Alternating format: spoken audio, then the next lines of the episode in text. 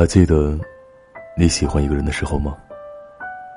洗澡的时候，也要擦干手去回复消息；不远万里，也要跋山涉水去见上一面。无论你有多困，一直要熬到他那句晚安；无论你有多忙，一看到他的消息，就会很开心。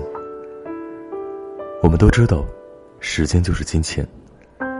在某种意义上，时间也是衡量情感的标准。他愿意在你身上花费时间，才是真的爱你。陪伴是最常见的告白。愿你找到一个永远对你有空的人。